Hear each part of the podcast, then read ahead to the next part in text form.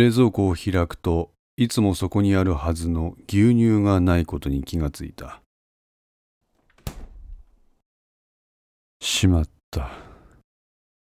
ジャージ姿のまま椎名は外に出た。部屋を出て徒歩3分。横断歩道の先にコンビニエンスストアがあった。信号が青になり歩き出すタイミングでコンビニから客が出てきた。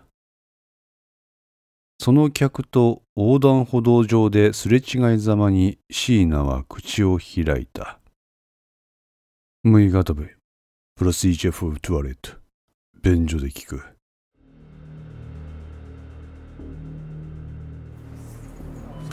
コンビニに入った椎名はそのまま店のトイレに入った。そしてその備品棚に手を伸ばす。そこには一台の携帯電話が置かれていた。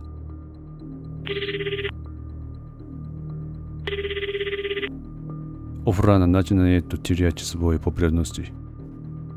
オフラーナは仲間割れが始まっています。V チグラフのコマンドよ司令塔が疑心暗鬼になっています。誰も信用できない状態です。確保にもそんな状態であさって決行できるのかアニドルジュニエタスデラチ。奴らはやらざるを得ない。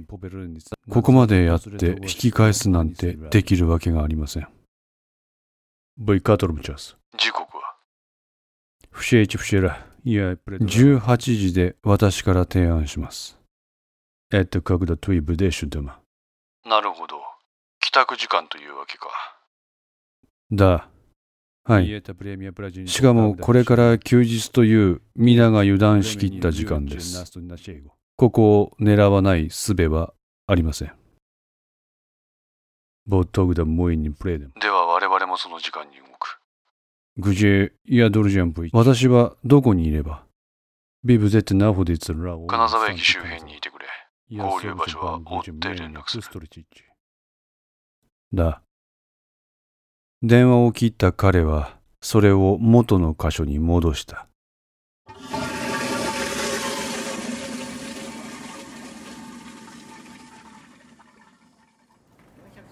そこから出た椎名は牛乳を手にしてレジに向かう。274円です。ディンギで。ディンギ。スパシーバ。ポチャリュースタ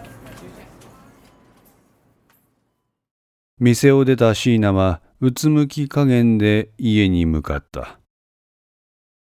俺を鍋島そのものにする催眠をかけてもらったなんだ？それ。話すと長くなる。とにかく俺はあいつの手で鍋島能力を手に入れた。待て。鍋島能力ってまさか。そうさ。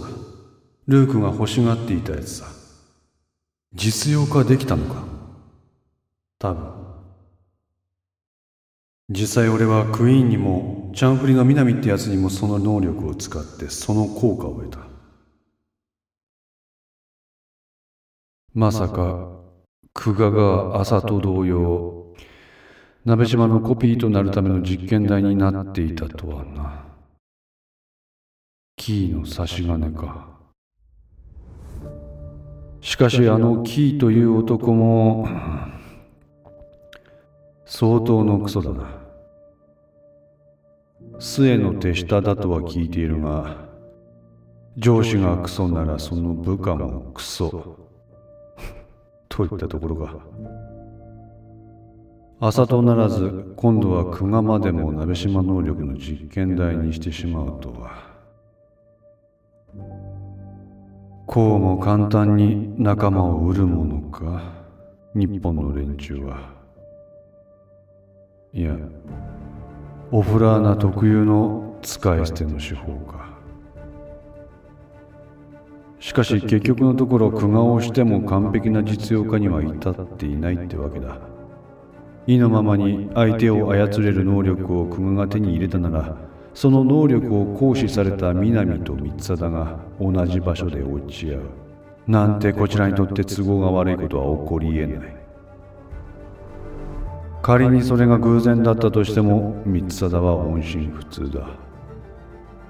三貞に何かがあったのは間違いない。確かに三貞は麻人に対して特別な感情を持っている。だがそれは三貞を真人間に戻すほどの要因足りえない。基本あいつはマッドサイエンティストだ。鍋島能力の研究自体を捨て別の何かに重きを置くようなことはしないはずだ。一時的な気の迷いか。それとも本当に転んだか。後方に尾行の気配を確認しながら椎名はそのまま進む。そもそもこの鍋島能力三貞君信というコミュ障の人間が研究することに意味があった。あいつは人との接触を極度に避ける。人と接点を持たない人間はそこから情報が漏れる危険性は少ない。雨宮や小早川蘇我のような色気を出すような人間がこの能力の研究の主力であることは後々の面倒ごとを引き起こす。いいタイミングだったよ。あいつらが消えたのは雨宮はゆかりによって消され蘇我はミスサダドックが小早川は末だ指示系統が全部違う。わけわかんねえだろうなあいつら。ちらりと後ろを見てまたもうつむき加減に歩みを進める。ちょろい。特攻だかなんだか知らんがちょろいぞ。すべてがちょろい。まあせいぜいお互い潰し合ってくれ。あさってには面白い展開が待ってるさ。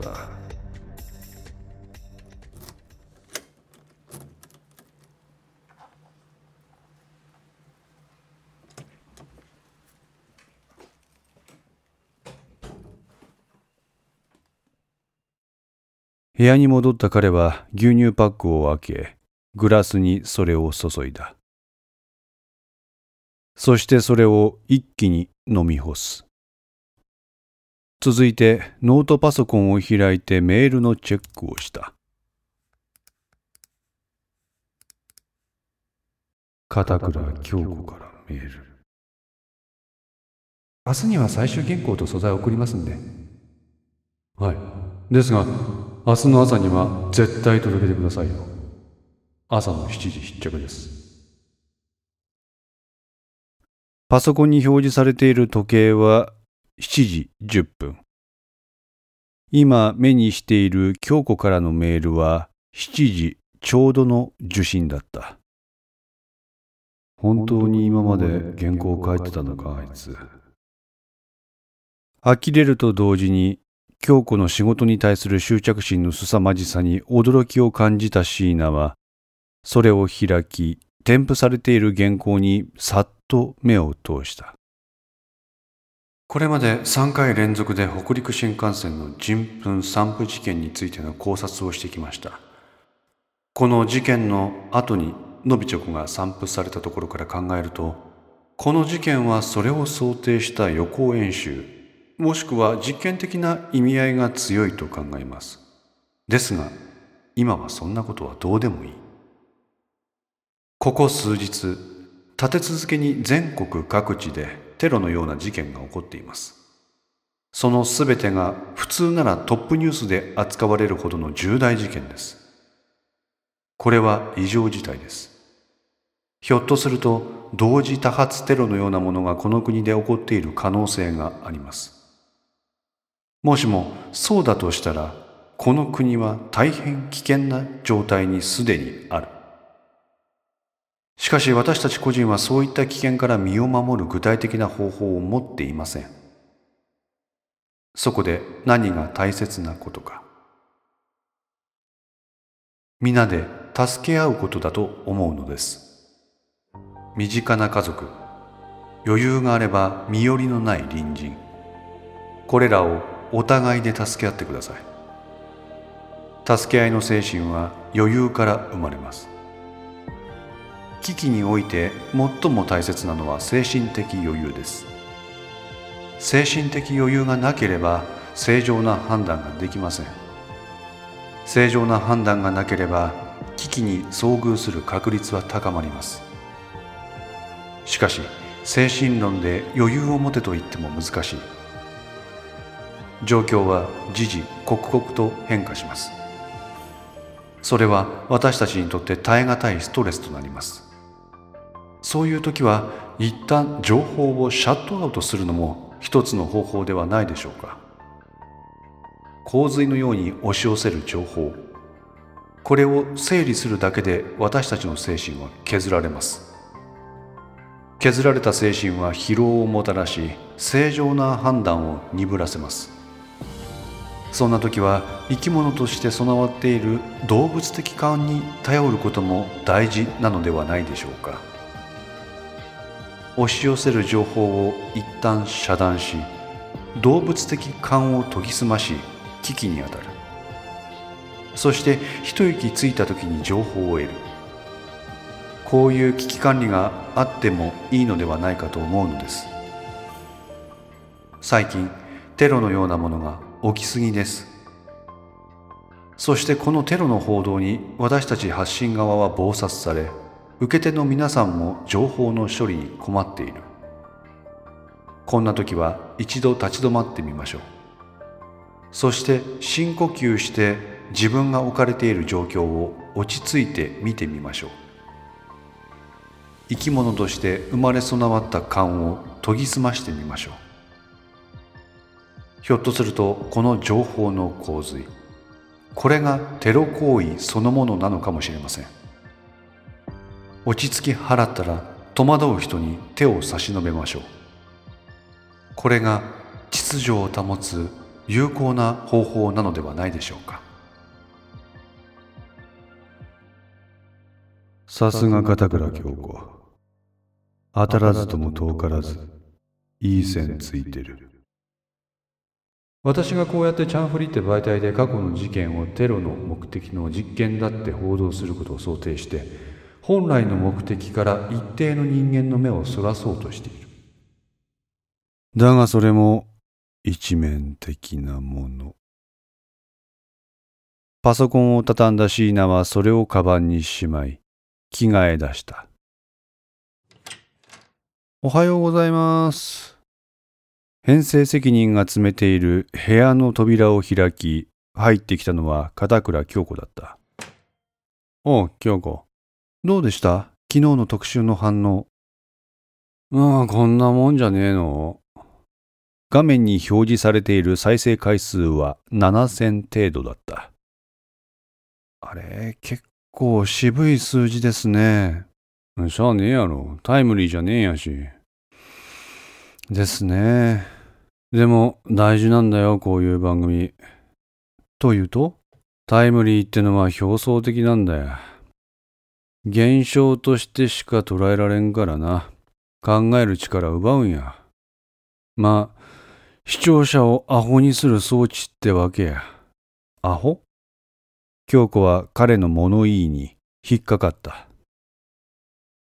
うん。青。バカ。だら。え、なんか、当たりきついですよ。なーによ、京子。お前に言ってるわけじゃねえがんや。市政のアホバカに言っとれんて。この編成責任。こんな乱暴な言葉遣いをする人間じゃなかったはずだ。暴殺の日々により、すさんだ心になってしまったのか。まさかチャンフリ全体がそうなってしまっているのではないか。妙な不安感が京子を襲った。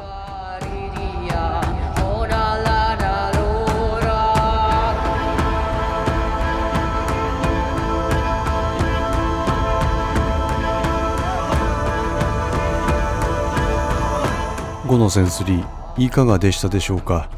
このお話は毎週土曜午前5時に1話ずつ更新できるよう鋭意作成中です。